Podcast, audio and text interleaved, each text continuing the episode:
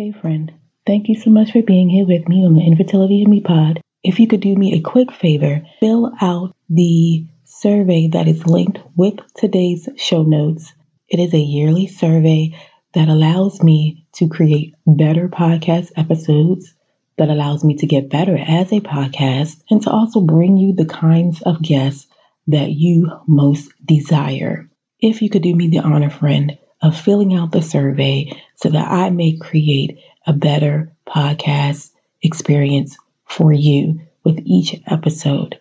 You know that it's all about the healing together here on Infertility and Me. So I would like your input, and it would mean the absolute world, and it would mean that you can have input on future episodes going into the new year.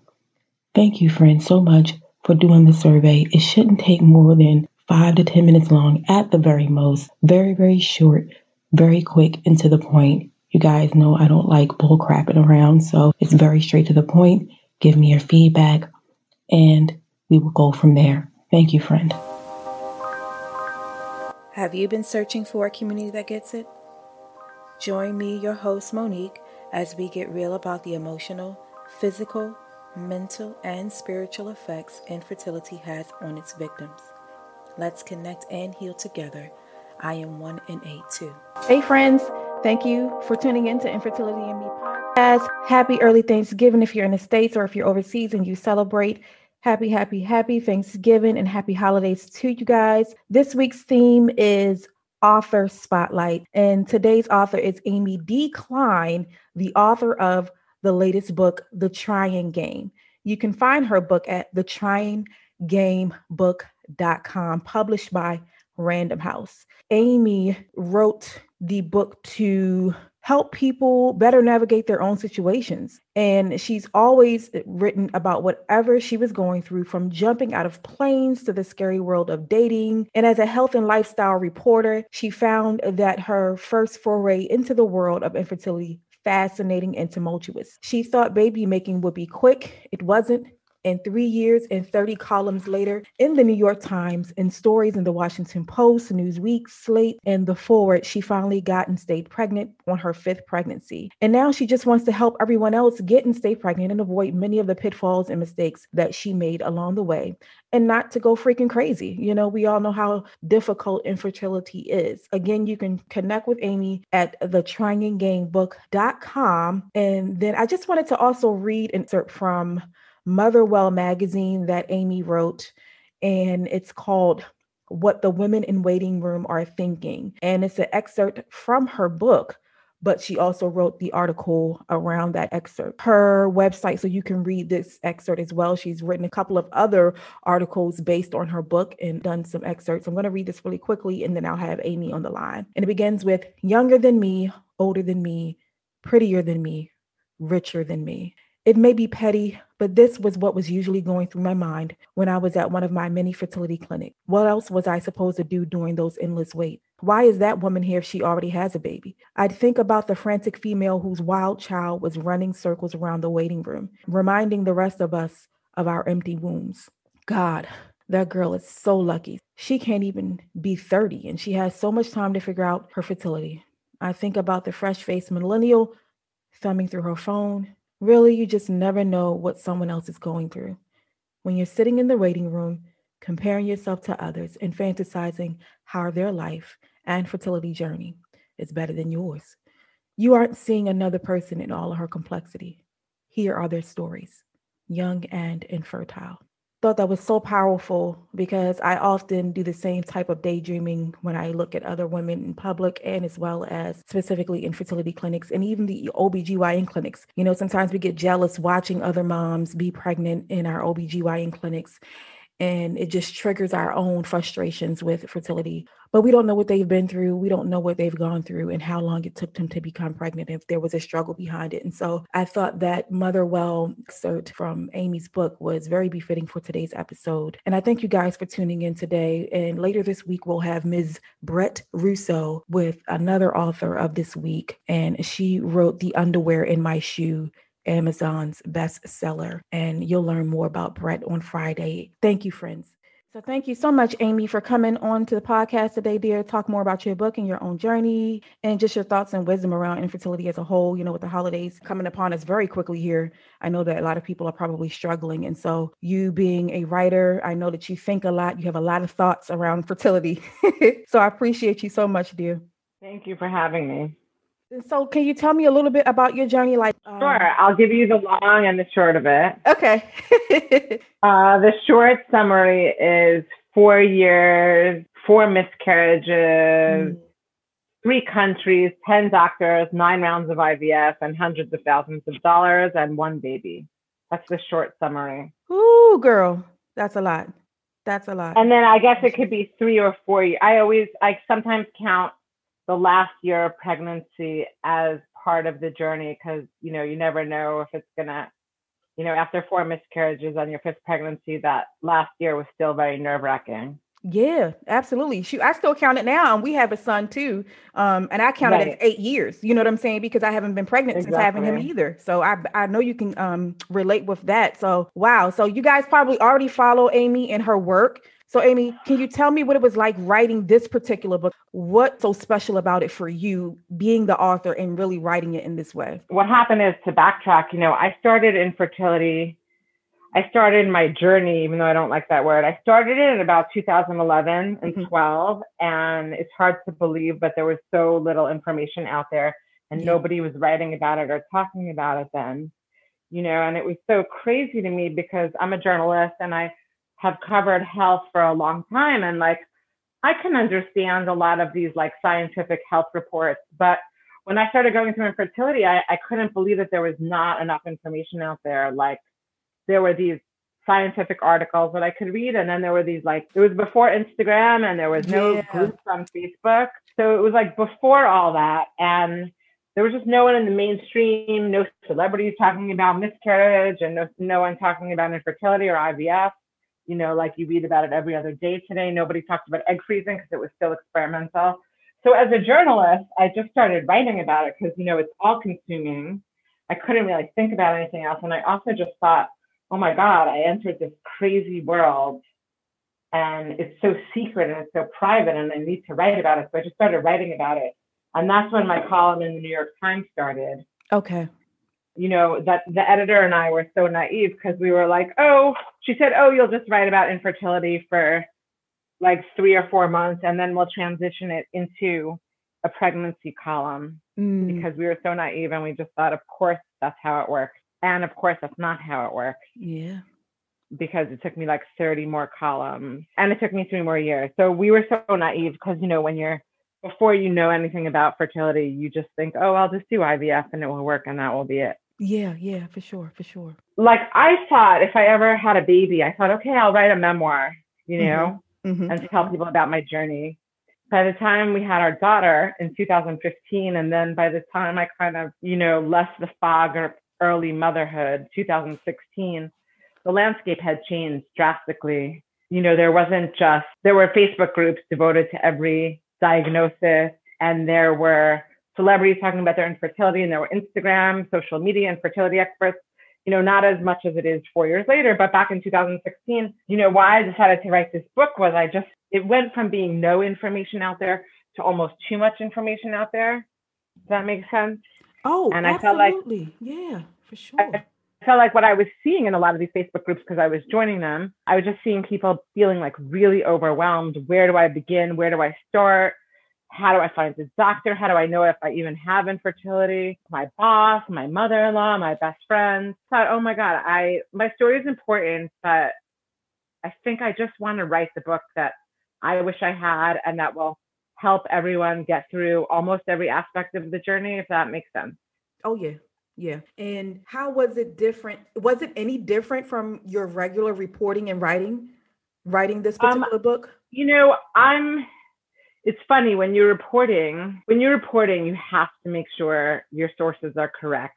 Excellent. And you have to make sure that everything is sources. And if it comes back to you, especially like old school reporting. Okay. What's interesting about the book is, you know, they just rely on you. There's no editor saying, where did you get this source from? But because I'm not a doctor, I wanted to make sure I didn't get anything wrong. like you'll notice in almost every chapter, I interview a doctor, and I made sure in every chapter that the doctor that was interviewed read the whole chapter. Right. A funny story was like, I have a chapter just really explaining, you know, IVF, and Dr. Schoolcraft, who is the head of CCRM in Colorado, you know, one of the most prestigious clinics. Oh yeah. Oh yeah. So I sent, and you know, I'm not a doctor, and I just want to make sure to get the science right, because I don't always understand everything.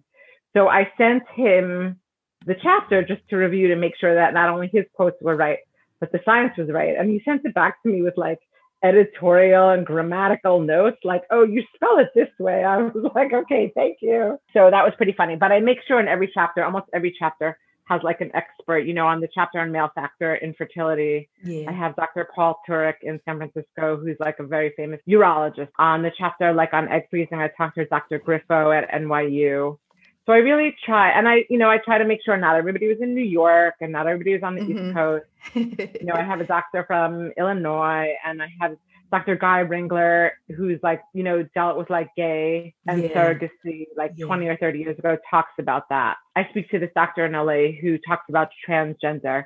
So obviously I can't cover every single diagnosis, and I certainly can't cover like every single medical protocol, because that's what those Facebook groups are good for. Like once you're in the thick of it, you know, if you want to discuss this medicine or that medicine, I can't do that. I'm not a doctor, but I can help with the emotional journey. And I can also help with like, what are the questions that you need to ask your doctor? Because that's where I think people get like really overwhelmed. I totally agree. And I see it so much on Instagram, and it's almost like, you know, I always wondered why, when you made your consultation for the first time, why aren't there little bits of pieces of information given to you by the clinic? Like no one's thought to do that yet. And is that true? They don't give out anything? They don't give you anything other than make sure that you have a list of your prenatals, whatever vitamins you're on, make sure that all your paperwork from your OBGYN has been sent in, but there's no what to expect for that consultation other than I'm going to tell you, we're going to do some blood draws, we're going to do some ultrasounds, and that's it. There's no things to maybe consider, you know, before they come in. There's nothing like that for clinics, at least not any of the ones that I've been to. And the one that I went to is really popular here in the DC, Virginia, Maryland area. So, well, I'm hoping they give out my book, but you know, that's a good business too. That's I do resource. Have a whole thing on like what you can do before you get there, and what you can do when finding your doctor, and what questions, you know, you could even rip out the page, what questions to ask your doctor.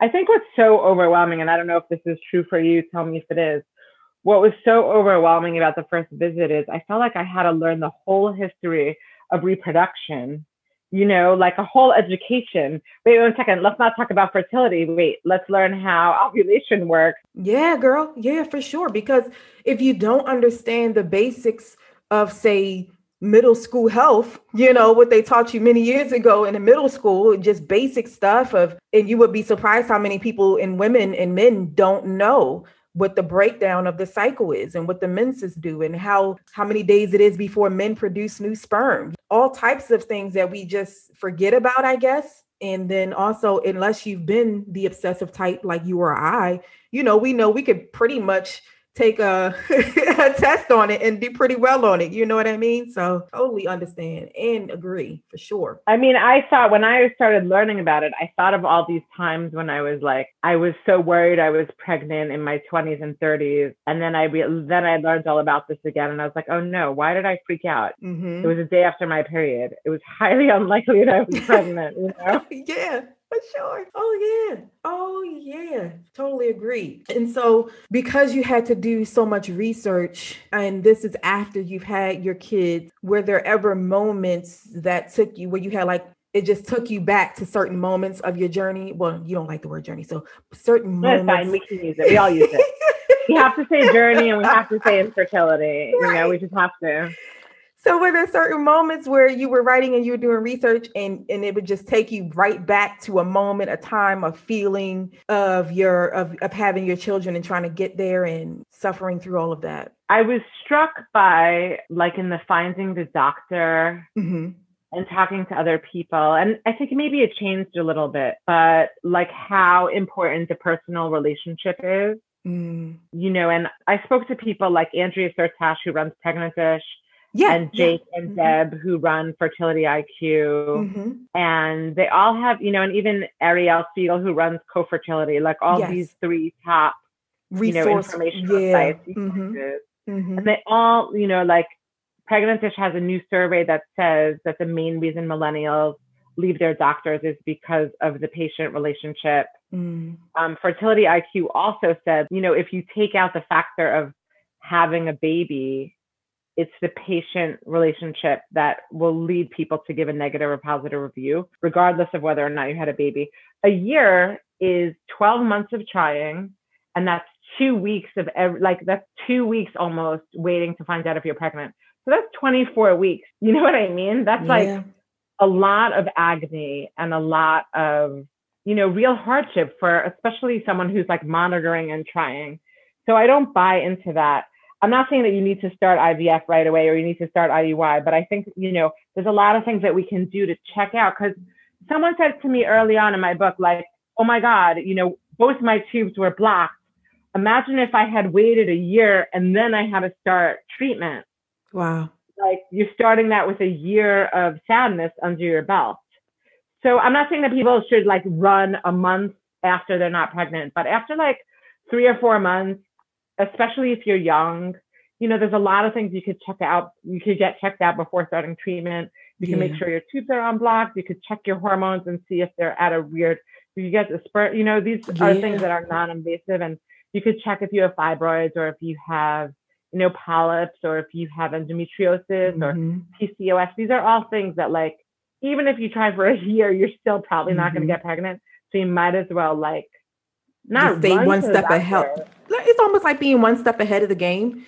And I totally agree, because I've been telling people a lot over the last couple of years, especially since I've had my son, and I have single, like one or two single friends, and they've never been pregnant, never, ever. And, you know, I'm coming up on 40, they're coming up on 40. And I'm like, just get testing done, see what's there, see what's not there, know your status. Just like we tell people to know their status with STDs, know your fertility status too, before you choose to get into a long-term relationship. I think it's a duty that you owe yourself, and it's not about the other person. It's about you knowing where your fertility status is, especially if you're coming up on 30 and you're a single man or woman, LGBTQ, doesn't matter. Know your fertility status. Know that. Right. Like just know your body. Just know it. Yeah. I agree. And that's one of the things I love about your book. You cover it all. Yeah. You really did. You really thought of it all. And so I think that your book is really impactful for those who've already read it and those who will read it in the future for that reason, because it's all about advocacy. And then it's also being an advocate for yourself. We have to be aware, and we have to know what's going on with our bodies for ourselves, and then change doctors when you need to. Because you changed doctors a few times too, didn't you, while you were on your journey? Yep. Mm-hmm. I did. I didn't change some of them. I didn't change fast enough. Yeah. You guys got to definitely know your status. And so the other part of your book that I really enjoyed reading was the excerpt and the article that you wrote for Motherwell.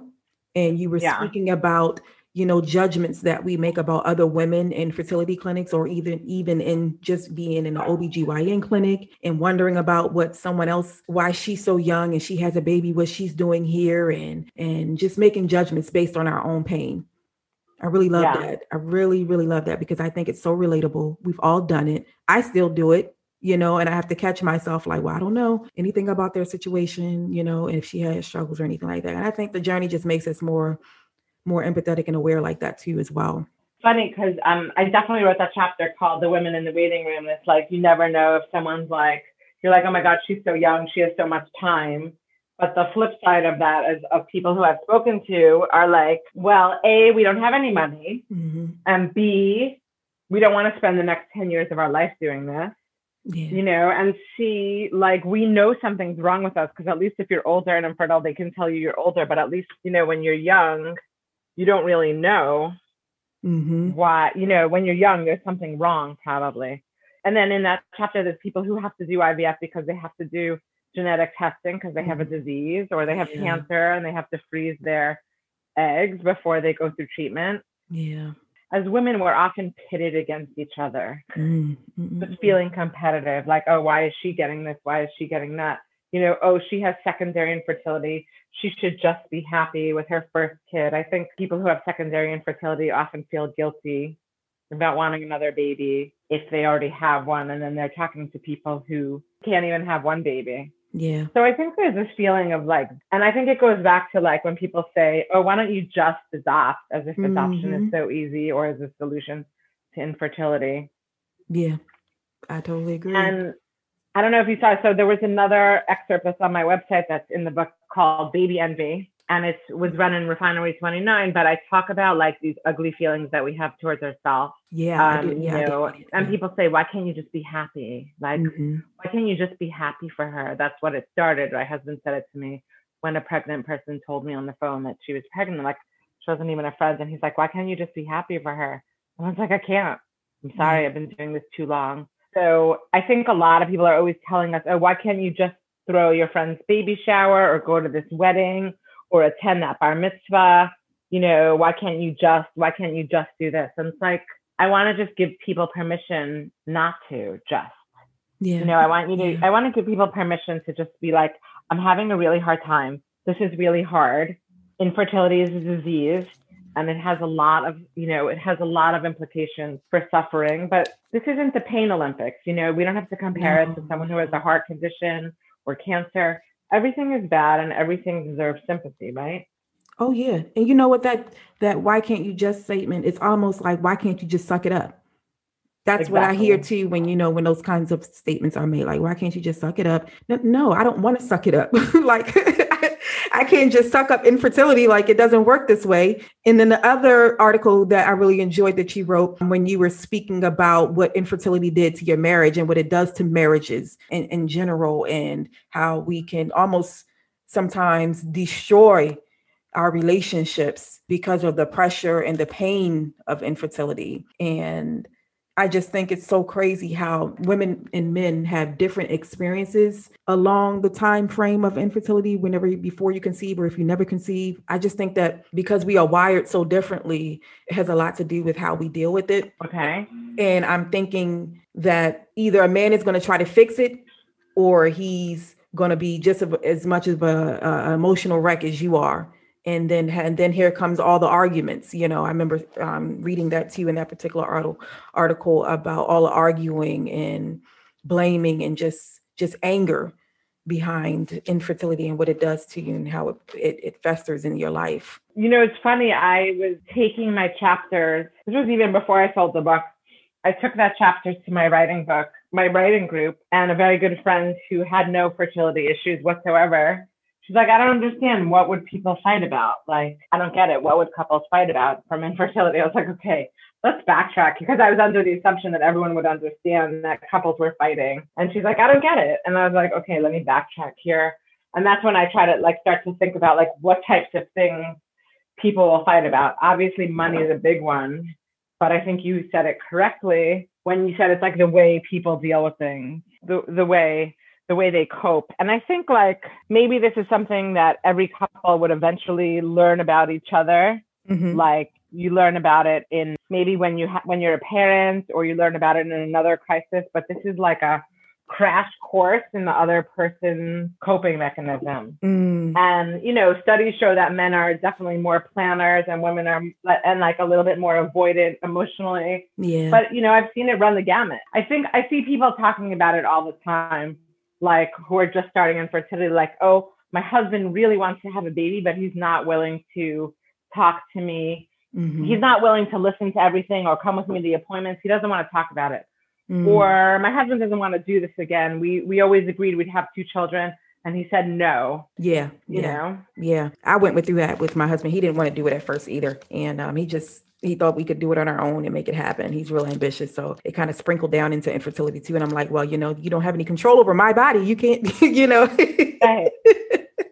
We don't have any control. And this is before I even had a diagnosis. But then after I got the diagnosis, he was really like, okay, well, my sperm is working, so we can keep trying, you know. And I had to wait 4 years. Like, come on, it's crazy. Let's do this, man. We have the medical diagnosis. And I just think it's so funny that we see you know, infertility, it brings out a side of your spouse that I don't think you would ever see unless something else traumatic happens. You know, knock on wood, we don't want anything traumatic happening, but you know, you really just don't know. You might see it in child rearing. Well, you see something else in child rearing. Yeah, for sure. But it's that, you wouldn't see it, right? I envy those couples who don't learn about it till much later. Yeah. But, you know, I think, and I'm sure you know this, like it's kind of important to know who or what you're dealing with from both sides. Mm-hmm. Mm-hmm. So like whenever I see, you know, people who are like really mad or upset at their partner, and it doesn't always have to be like, it could be a female, you know, it could be same-sex partner. It doesn't always mean one gender, you know? Mm-hmm. Mm-hmm. It's like, I think it's good to know, just like it's good to know your fertility, it's good kind of to know who your partner is if you're discovering it. So it's like, I kind of learned that my partner is not the like, I'm going to research everything guy. He's just not. He's like honestly, we're moving apartments right now. Okay. And I'm like, and he wanted to hire the movers because he thought he could get the best deal. Mm-hmm. Sounds like your husband. So he thought he could get the best deal. I'm like, but where are the movers? Where are the movers? Where are the movers? You know, so finally, he thought he could get a great deal. So finally, I put together a list of all the movers that I got recommendations on. And then he called them to find that he would get the best deal. And that's, you know, like for better or for worse, that's who he is. Yeah. You know, and I think the same thing with doctors. Like a lot of times I was like, okay, these are the doctors that I got recommendations on. These are the ones, hey, come meet with me. You know, and that's who he is. There are some other people's partners who the partner would do the research. Yeah. Yeah. And I'm the researcher. It's a wonder I never went to school to be a journalist or a reporter, because I'm the researcher. I'm always researching. He comes to me when he needs something research for businesses. Yeah. Yep. And he's not going to, like when I got diagnosed, he's not going to be that type of husband to find out what that means, you know, unless it's really burning inside of him, you know, and then you're going to be the one. Oh my God. You could spend all your time trying to teach him, you know, how to do it, or you could just say, okay, this is who he is. Yeah. I'm going to tell him what it means. Yeah. You know, it's all about picking and choosing your battles. And I think we really learn how to do that, learn how to do that through these experiences, through these traumas that we go through together as a couple. And I mean, you asked me what I learned, and I definitely, in speaking to some couples, I see how some of them got through it in a much, I didn't say we did it perfectly. You know what I mean? Like maybe a little bit more graceful, because I know we had plenty of arguments that were not related to what we were arguing to. It all stemmed from our frustration from not conceiving, you know? It just trickles down. You know, like I could say the time that my husband smoked pot or something while we were in fertility, and I'm like, are you kidding me? Like, look what I'm going through for my body, and you're like going to ruin your sperm quality. So that was a pretty big fight. Yeah, yeah. I think that a lot of people deal with that blame and then the resentments. Yeah, I agree because I used to be a smoker, and he used to say stuff like, "Well, maybe it was because of your past," you know, yada yada yada. And I'm like, okay, but you used to smoke cigars. So what's the difference? Right. You know, not everything is explainable. And the blame game is pretty much, as you know, in life, it's pretty much pointless in general. Mm-hmm. Mm-hmm. But you can't avoid it, you know? Yeah. You kind of have to like, I don't know, now I'm a little older, and I'm like, you know, even if it sucks and if it's like something you really don't want to talk about, I really just like say it anyway, just to get it out there and get it out of my head and not let it fester. Okay. Yeah, you know what I mean? Not let it fester and not let it grow into something much bigger. And if I don't say it to him, I'll write it down and say it. Right. Oh, that's good. You know what I mean? Coping mechanisms like that. But can you tell us what is one or two of the biggest things that you really want people to take away from the book, if nothing else? Well, I want to say, like, if you're at the beginning of your journey and you're worried and then you're reading all these things, like, first just stop reading everything, okay? It's like, it doesn't mean, like, just because you're listening to this podcast, you know, I think part of people getting overwhelmed, they're like, oh my God, I'm going to have to spend $100,000 in the next 3 years of my life. It doesn't, you know, if you're at the very beginning, just let's take it one step at a time. Mm-hmm. You know, like, one at a time, don't panic. I always say, oh, if you buy my book and then you're pregnant the next month, great. You know, use it as a doorstopper or give it to a friend. Yeah. And then if you see that you're going to be doing this a little bit longer than you thought or you hoped, then you are not at the beginning anymore. I think the important thing is to like, I don't love this word self-care, but I want to say take care of yourself. Yeah. But in a really important way. And that means that like, take care of yourself. And if you're in a relationship, take care of your relationship, because infertility, you know, it could take a long time and it could take a lot of mental and emotional stress on yourself, on your body, on your partnership. And you need to kind of like conserve your energy and conserve your time, because you're giving a lot of time and energy to this. So you have to like preserve it. So if there's someone who's getting on your nerves and they're annoying with too many questions, maybe it's time to take a break from them. If you can't go to this event, don't go. You know, if it's not going to be good for you, then don't do it. So, you know, I want people to not panic and to really watch out for themselves and protect themselves, because you have to remember, it's hard to remember, but this is just one period of your life, you know? And I know people used to say that to me, and it's hard to remember because it feels like it's forever, but can't tell you how it's going to end. But at some point it will end, hopefully with a baby, and it might not end the way you want it to. Yeah. I used a donor egg in the end for my daughter after 4 miscarriages, although that wasn't the solution to my problem, because the solution to my problem was an immunologist to help me tolerate a pregnancy. I didn't think I was going to use a donor egg because I kept getting pregnant. So you might not have the family that the way you want it. You might end up using a surrogate. You might end up using donor sperm. You might end up adopting. You might decide that, you know, you're happy without, you know, you don't want to do anything else, and you're just going to learn to live, you know, child-free. That might be your decision. But this period in your life, it might be 3 years, 4 years, like you, unfortunately, 8 years. It is a finite, it has an end to it, is what I'm saying. Take care of yourself, because it's, what do they say? It's not a sprint, it's a marathon. It's a period of your life, but it will end. Yeah. Yeah. Thank you, Amy, for your encouraging words and your wisdom. And I hope you guys resonated with those words. And I think you will. And I think they're great reminders, great reminders. And what I'm hearing also Amy say is just, you know, give yourself some grace, girl. Cut yourself some slack. Cut your spouse some slack, especially now in the holiday times. You guys need each other more now than ever to get through the holiday season. It's very difficult. Oh my God, the holiday. Maybe it's better this year when you can't see everybody. I'm not sure. Yeah, you know, I think some people may feel like that. I know I definitely do in certain instances. I'm kind of happy I got to isolate myself a little bit, you know, and just focus on my son that we have and making sure he's good and stuff and keeping him safe. So, and you keeping your family safe and just trying to get through it all. So Amy, can you tell us where we can find you on social media, and then give us your website name too again? Sure. I'm sorry, Trying Game Infertility Book. And I'm also the Trying Game Infertility Book on Instagram as well. And you could contact me if you have any specific questions, and there are excerpts from my book on my website, and I'm always happy to help people with recommendations or, you know, steer in the direction. And if you're into the audiobook and you like the sounds of my voice, right before lockdown, I actually did my own audiobook on Audible. Sounds of my voice doesn't drive you crazy, then take a listen on the Audible book. Audible is the way to go, man. I'm telling you, I've listened to a couple of them, and I saw that yours was Audible too. Audible is really nice because it's just like listening to a podcast. You know, you can just keep moving and doing what you have to do and also get the information that you need. But thank you, Amy, darling, for doing the podcast with us today and letting us into your world and the process of the Trying Game and giving us. So I appreciate you so much. And I'm so glad that we had a chance to connect. Thank you so much. Happy holidays.